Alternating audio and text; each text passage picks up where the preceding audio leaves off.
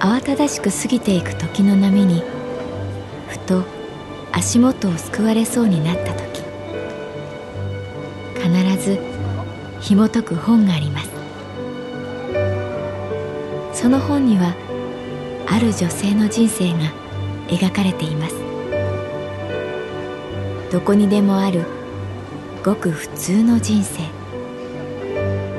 でも本の中の彼女に出会うと心の湖に波紋が幾重にも広がるようにゆっくりと優しい言葉が満ちていきます。今日はどんな彼女に会えるでしょうか？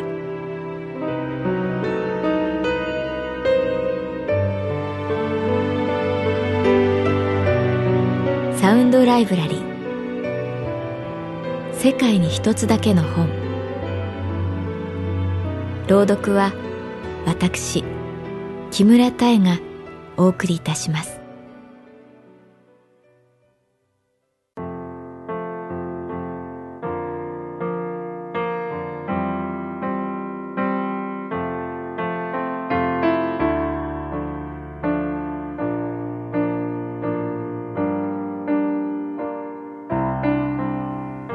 私の名前は月原かな子。39歳旅行会社に勤めている。どうしたんですか？今日は合コンですか？ロッカーの前で同僚の美香ちゃんに聞かれる。確かに私の今日の私服は黒のパンツスーツ。見ようによっては気合が入っているかもしれない。違うの。営業部の東本庄さんに接待の同席を頼まれて。大変ですね。でも美味しいもの食べられそうですね。確かに。それは魅力的な要素だった。でもいやー月原。今回の会食はさかなり厳しいかもしれない。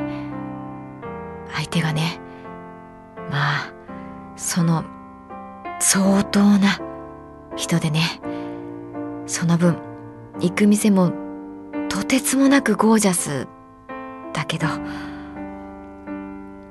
営業部の石ちゃんこと東本庄課長はトップクラスの成績をキープしている我が支店のエース。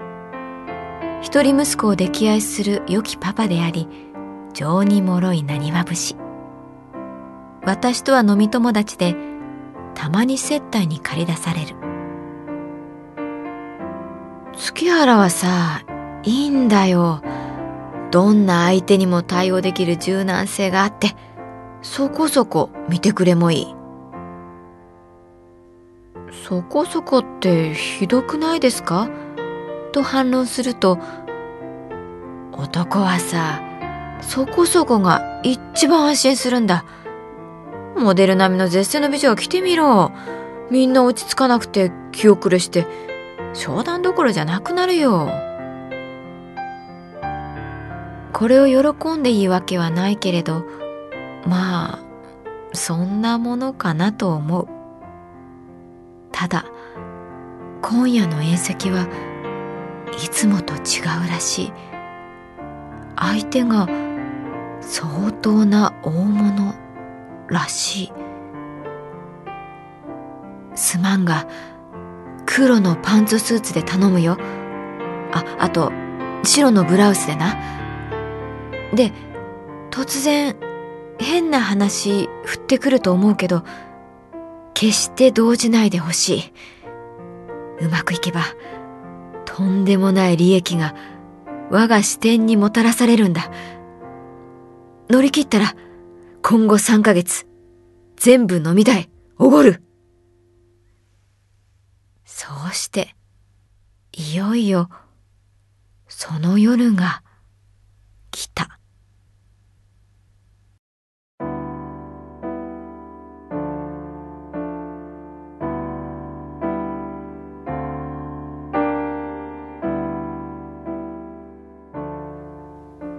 東本庄さんと向かったのは赤坂の料亭。テレビや映画でしか見たことのないような佇まい。古い日本家屋で門から玄関までの道にはちゃんと打ち水がされていた。相手は一体どんな人なんだろう。いくら聞いても東本庄さんははっきり言わない。奥の座敷に通される。窓の外にはここが東京であることを忘れてしまいそうな広い庭が広がっていた。いつもは余裕の笑みの東本庄さん。今日の横顔には緊張の青白い筋が見えた。の私で本当に良かったんでしょうか？と言いかけた時中井さんが「お見えになりました」と告げに来た。やってきたのは想像と違い小柄で痩せた白髪の男性。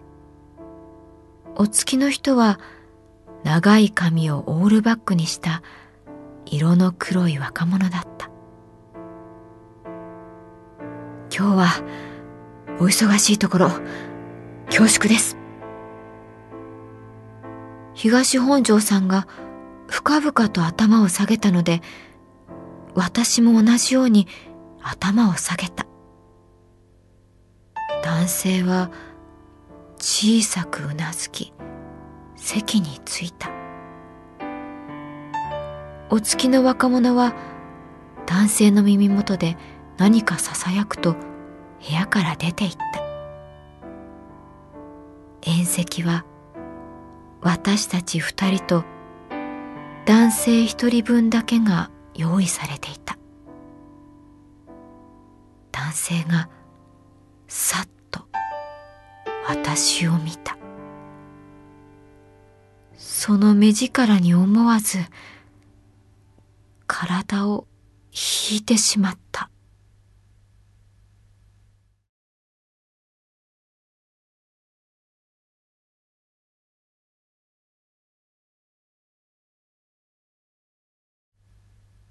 先付けお作りそして日本酒が進む。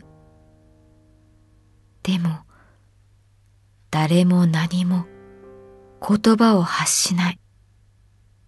こんな会食は初めてだった。あの饒舌な東本庄さんも黙って何かを待っている。中井さんもいない。たったの三人きり。遠くで救急車の音が聞こえる。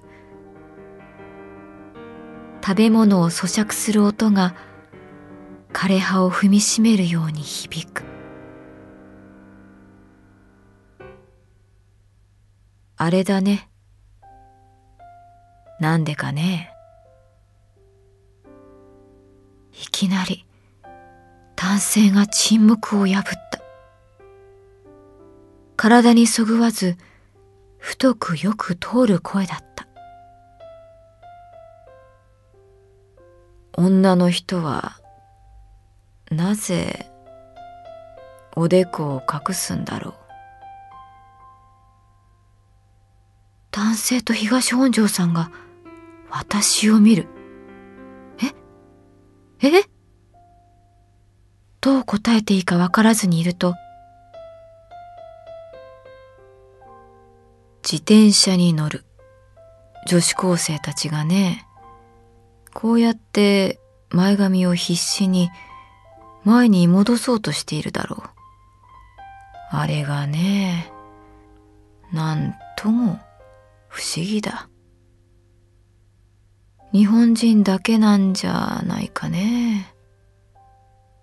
おでこにニキビができても前髪を垂らす。二人が私の額を見る。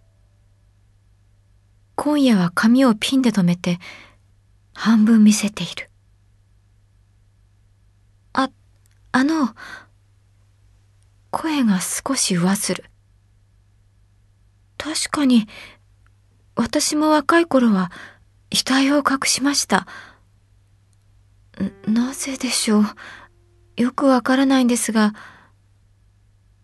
自分の額が好きではないからだったと今は思います。私の発言は誰にもフォローされず宙を舞い、ひらひらと畳に落ちた。何か、あれかね。女性のおでこには特別な何かがあるのかね。まだおでこの話？ああそうですね。特別というかその確かに額を全開にするというのはそれなりの覚悟と申しましょうか。そういうと言った時覚悟か。覚悟ね。あっ、あっ、あっ、あっ。いきなり笑い出した。東本庄さんもつられるように笑う。私もなんだか笑う。そして男性はさっと笑いを閉じる。突然、シャッターが下ろされるように。また、沈黙。広いとか、狭いとか、コンプレックスは様々だ。その男性の言葉の意味を探る。えー、まさかまだおでこの話？少しこびるような気がしたが、思い切っておでこを全開にしてみた。男性は一瞬、私の額を見た。その視線に獲物を取ったような満足の光が差した。そこでさっきの若者がやってきて、男性は席を立ち、あっけなく宴は終わった。